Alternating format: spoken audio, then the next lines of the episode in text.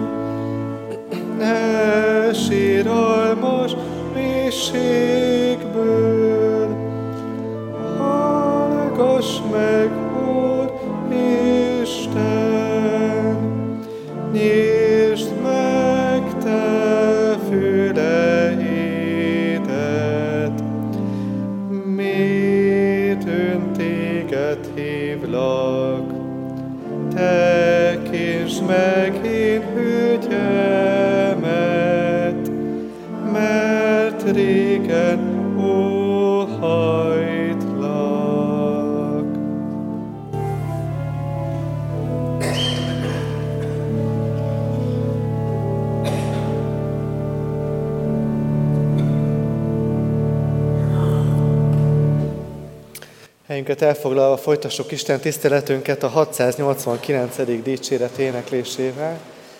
Ezt mindhárom este énekeljük, 689. számú dicséretünknek mind a négy versét énekeljük el. Hálát adok néked, mennybéli Isten!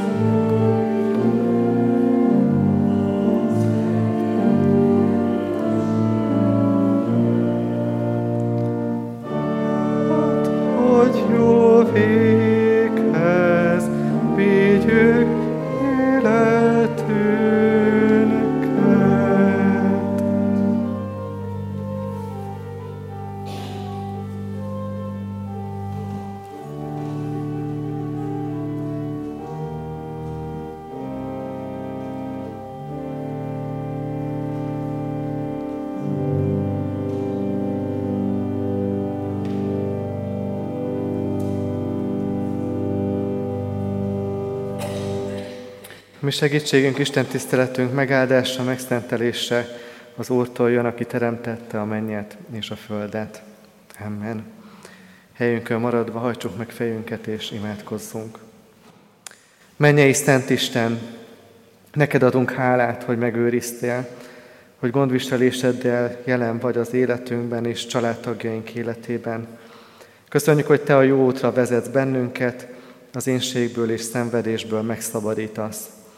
Hozzád kiáltunk, téged keresünk teljes szívünkkel és lelkünkkel. Töredelmesen megvajuk előtted bűneinket, és kérjük azokat bocsánatát tőled, amit gondolatban, szóban, cselekedetben vagy mulasztásban követtünk el ellened. Köszönjük kegyelmedet, amelyele mai nap estéjén is keresel bennünket. Köszönjük írgalmadat, amelyel most is körbeveszel. Kérünk szent lelkedért, adjon vigasztalást szomorú szívünknek, adjon feltöltekezést elfáradt lelkünknek, segítsége jelentsen ígére figyelésünket, és legyen jelen közöttünk, és áldja meg Isten tiszteletünket. Amen. Istenünk hozzák szóló igéjét, amely alapján hirdetni kívánom az ő üzenetét, szent lelke segítségével közöttetek ebben az órában. A 129. Zsoltárból olvasom a 129. Zsoltának minden nyolc versét. Zarándok ének. Sokat gyötörtek ifjúságom óta, vallja meg ezt Izrael. Sokat gyötörtek ifjúságom óta, mégsem bírtak velem. Hátamon szántók szántottak, hosszú barázdákat hasítottak. De igazságos az Úr, elvágta a bűnösök kötelét. Megszégyenülnek, meghátrálnak majd Sion gyűlölői mind. Olyanok lesznek, mint háztetőn a fű, amely elszárad, mielőtt kitépnék. Nem szedi marokra az arató, sem ölébe a kévekötő. Nem mondják az arra járók, legyen rajtatok az Úr áldása. Áldunk benneteket az Úr nevében. Amen. Az orvacsorai előkészítő alkalmak harmadik, egyben utolsó állomásai a mai Isten tisztelet. A sorozat címe három Zsoltár nyárra. Mindegyik estén egy-egy aratási Zsoltárról esik szó. A 65., a 126. Zsoltárok után ma este a 129. Zsoltárból szól hozzánk Istenünk igéje. Aratásról van benne szó. Sok bibliai igehely használja az aratás képét. Talán a legismertebb a búza és a konkoly példázatában, ahol az aratás a világ végét jelenti. Az angyalok végzik a kiválogatást, az elválasztást. Ez nem a mi munkánk. Az ítélkezés egymás hitének megmérése, hogy ki tartozik Istenhez és ki nem, azt nem a mi dolgunk eldönteni. Máshol az aratás a termés betakarításának a művelete, és a jó aratás, az örvendezés ideje, az Úr jóságát láthatjuk benne. Ismerünk olyan igehelyeket, amik közmondássá váltak. Amit vet az ember, azt aratja. Vagy aki szelet vet, vihart arat. Ezekben a képekben nem Isten termény betakarító munkáját látjuk már, hanem az ember cselekedetének a következményeit. A saját életünkre gondolva is beszélhetünk aratásról. Tanév végén, a nyári szabadság előtt különösen is aktuális ez a téma, hogy átgondoljuk, hogy mire jutottunk.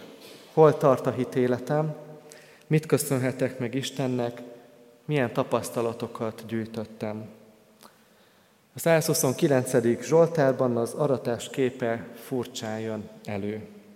Hátamon szántók szántottak, hosszú barázdákat hasítottak. Szántani a szántóföldön szokás, nem a másik embernek a hátán. A háton lévő barázdák, amelyek hasonlítanak a szántóföld, a szántás utáni földre, itt a keservet, a szenvedést jelenítik meg. És a legelső kép, ami erről nekem eszembe jutott, az az Úr Jézusnak a szenvedése. A passió történetben a hátára mért ostor csapások következtében létrejövő véres barázdák a testén. Minden egyes bűnünk, amivel megbántjuk Istent és embertársainkat olyan, hogy mi okozzuk ezeket a barázdákat. Bűnbánatra és Istenhez fordulásra hív ez a kép. A Zsoltár író nem Jézusról beszél, de mégis hozhatjuk ezt a képet, mert mi már az új szövetség felől nézzük az, nézzünk az Ószövetségre is. És igenis okozunk fájdalmat az Istennek, amikor nem az ő útján járunk, amikor nem azt tesszük, amit ő szeretne velünk és az életünkkel. Ő ezt a szenvedést elhordozta értünk. Nem tétlenül tekint a mi szenvedésünkre, hanem magára vette azt. Nem csak a passió történetben szenvedett, hanem egész élete, ifjúságától fogva, mert hogy elhagyta a menny dicső hanát, egész földi élete szenvedés volt. És azért szenvedett, hogy minket megkíméljen a még nagyobb szenvedéstől. Az értünk szenvedő Istenben látjuk meg az értünk hozott áldozatot, a bűneink eltördését, az elfogadásra kínált kegyelmet. A Zsoltárban az alany egyértelműen meg van nevezve, akit gyötörnek ifjúságától fogva, ez pedig Izrael. Akik ezt a szenvedést okozzák, ők is meg vannak nevezve, Sion gyűlölői. Sionnak vannak gyűlölői. Vannak Istennek gyűlölői, és ezért a gyűlölködők azokat sem szeretik, akik az Istent keresik, a lelki Izraelt. Sionnak a hegyén áll a templom. A templomhoz lehet tartozni, de akik a templomhoz tartoznak, azt is meg kell, vagy azt is megtapasztalják az életükben, bár ne kellene, hogy a templom és az egyház ellenzői sok szenvedést okoznak nekünk. A héten láttam a híradóban azt a hírt, hogy a nyugati országokban a kiüresedett templomokkal, ahonnan eltűnt a gyülekezet, mit kezdenek. Valamelyikből hotel lett, egészen különleges és csendes hely. Egy másikban mászó falat építettek, és mennek oda az emberek, de nem imádkozni, hanem falat mászni. Miközben a nap fénye páratlanul, páratlan szépségben csillan meg az üvegablakokon keresztül. A templomban minden megmaradt, csak a lényeg nem. Nincs jelen az Isten felé elkötelezett gyülekezet. Nincs, akit megszólítson Isten igéje, és nincs ott az Isten szent lelke, nem szól az ige. Van templom, és még sincs.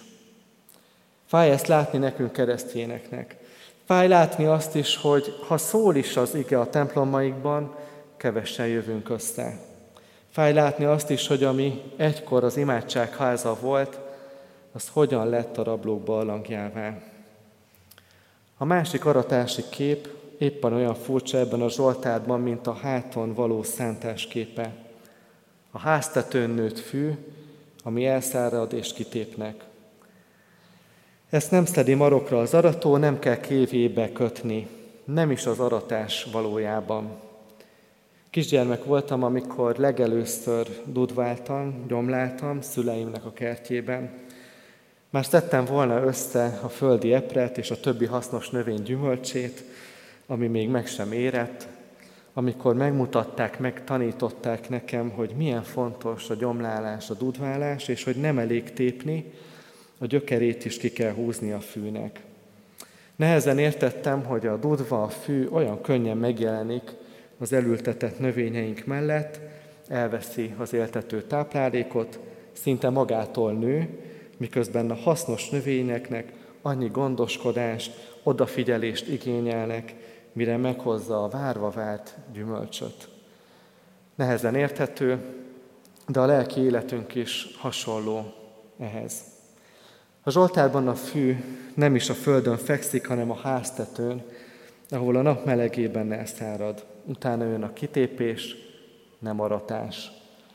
Minden, ami az ellen van az életünkben, hogy közelebb kerüljünk Istenhez, hogy megszólítsuk imádságban, azt ki kell tépni az életünkben.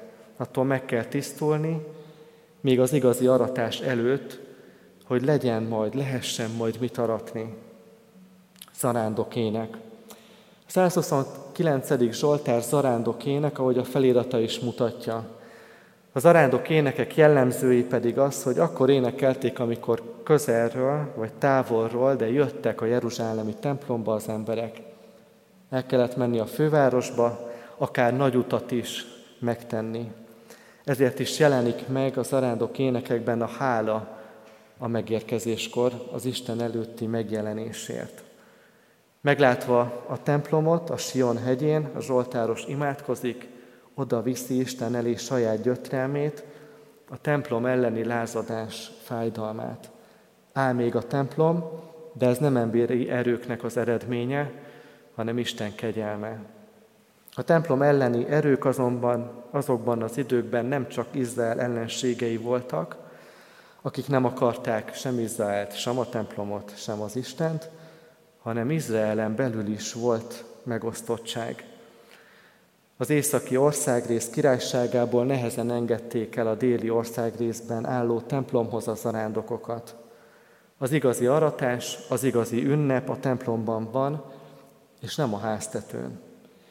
A karácsony, a húsvét, a pünköst igazi megünneplése nem a családi körben, hanem az Isten színe előtt megjelenő családok közösségében történik. Templom nélkül nincs igazi ünneplés. Kereszténye az a társadalom, amelynek nem kell a templom, hanem csak házakban ünnepel, ahol nem fordulnak Isten felé imádságban, csak egymás köszöntik. Az arándoklatban az a jó, hogy út vezet a templomhoz, oda meg kell érkezni. És szokás volt az is, hogy amikor valaki betért a templomba, akkor kifele menetkor az, azzal szemközti ajtón ment ki, amivel, ahol bejött. Tehát nem ugyanazon az ajtón távozott. Ez szimbolikusan azt jelentette, azt jelképezte, hogy nem ugyanazon az úton tér vissza az arándok, hanem a templom az Isten előtti megállás, igényének meghallása egy állomás, amely után folytatja az útját. Ott történik valami nagyon fontos dolog, nem úgy megyünk haza, ahogyan jöttünk, hanem azzal a változással, amit Isten véghez vitt bennünk.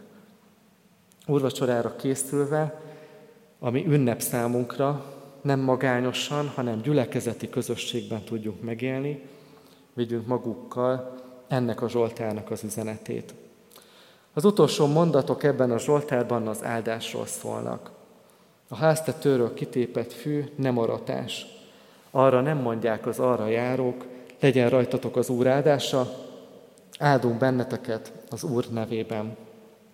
Ismerős szavak, Hozsánna a Dávid fiának, áldott, aki jön az Úr nevében, Hozsánna a magasságban.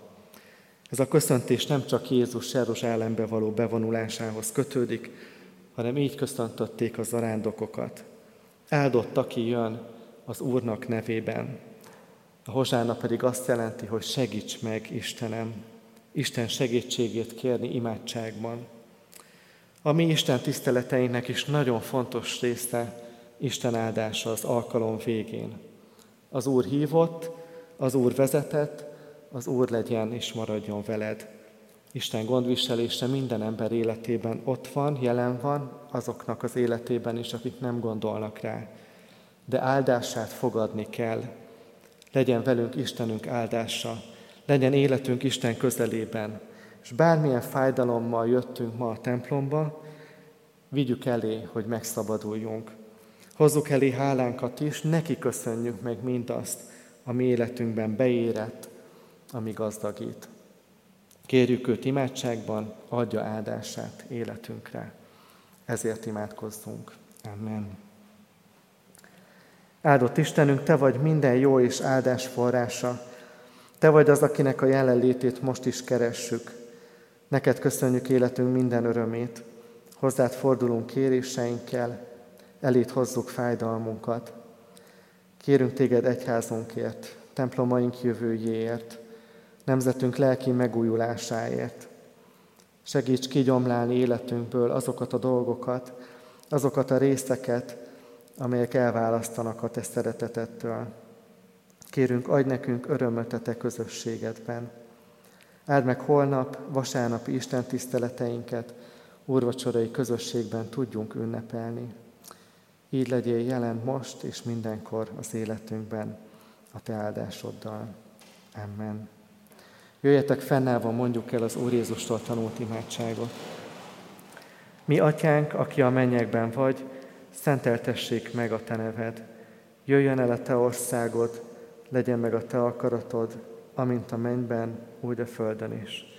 Minden napi kenyerünket add meg nekünk ma, és bocsáss meg a mi védkeinket, miképpen mi is megbocsátunk az ellenünk védkezőknek. És ne vigy minket kísértésbe, de szabadíts meg a gonosztól, mert tiéd az ország, a hatalom és a dicsőség mindörökké. Amen. Fogadjátok Isten áldását, ahogyan a 118. Zsoltárból szól hozzánk. Ó, Uram, segíts meg! Ó, Uram, adj szerencsét! Áldott, aki az Úr nevében jön, megáldunk titeket az Úrházából. Az Úr az Isten, ő adott nekünk világosságot. Istenem vagy, hálát adok neked, Istenem magasztallak téged.